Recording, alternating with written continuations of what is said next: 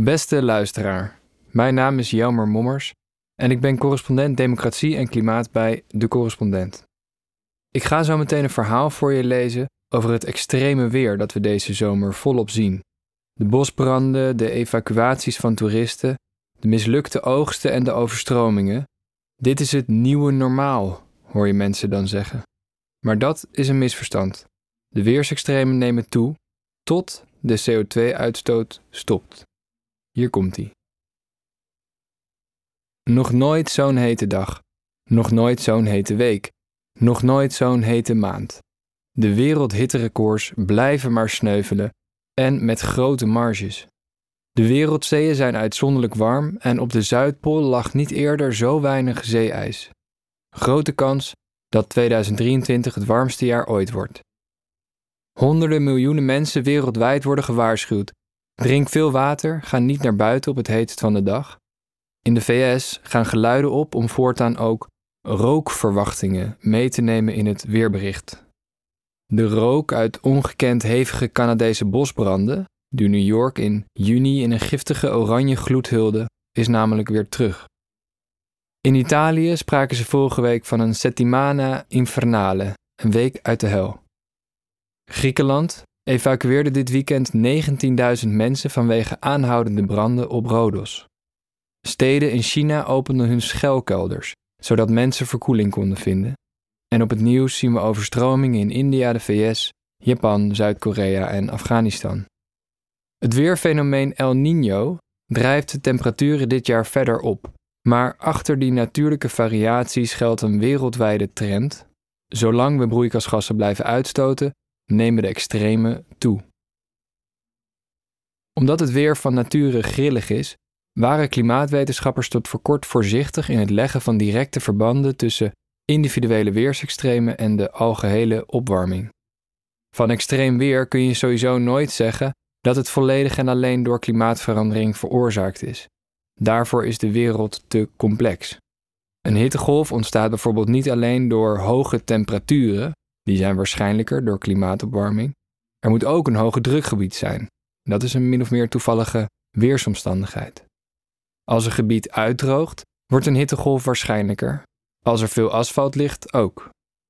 En ook bij zware regenval, overstromingen, droogte en natuurbranden spelen toeval en lokale omstandigheden een belangrijke rol. Wie het kwetsbaarst is, wordt niet bepaald door het klimaat, maar door beleid en armoede. Maar tegenwoordig kunnen klimaatwetenschappers per extreme weersgebeurtenis wel berekenen hoe groot de bijdrage van de opwarming was en welke rol natuurlijke variatie speelde.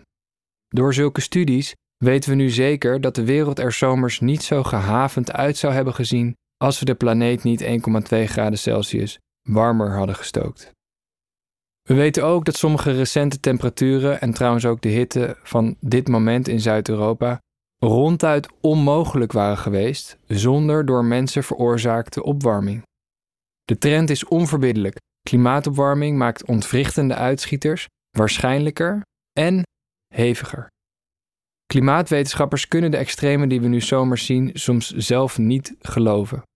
Maar dat er steeds meer ongehoorde extremen zouden voorkomen, is nou precies wat de klimaatwetenschap zelf had voorspeld. We kunnen de komende decennia meer extreme hitte, zware regenval en periodes van ongekende droogte verwachten. Wanneer er in de toekomst overstromingen of droogtes optreden, zullen ze heviger en schadelijker zijn dan nu, dankzij klimaatverandering.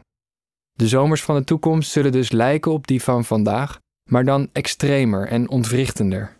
Mensen die binnen schuilen voor hitte en rook, mensen die moeten vluchten voor water en vuur, Steden, akkers en stallen die worden getroffen door overstromingen. Uitschieters, die nu eens in de 300 jaar verwacht worden, zijn rond 2040 op 20% van het aardoppervlak aan de orde van de dag. De mensheid moet zich aanpassen aan deze nieuwe klimaatwerkelijkheid en dat doen we ook al. Betere voorspellingen, waarschuwingen, gedragsverandering en airconditioning redden mensenlevens.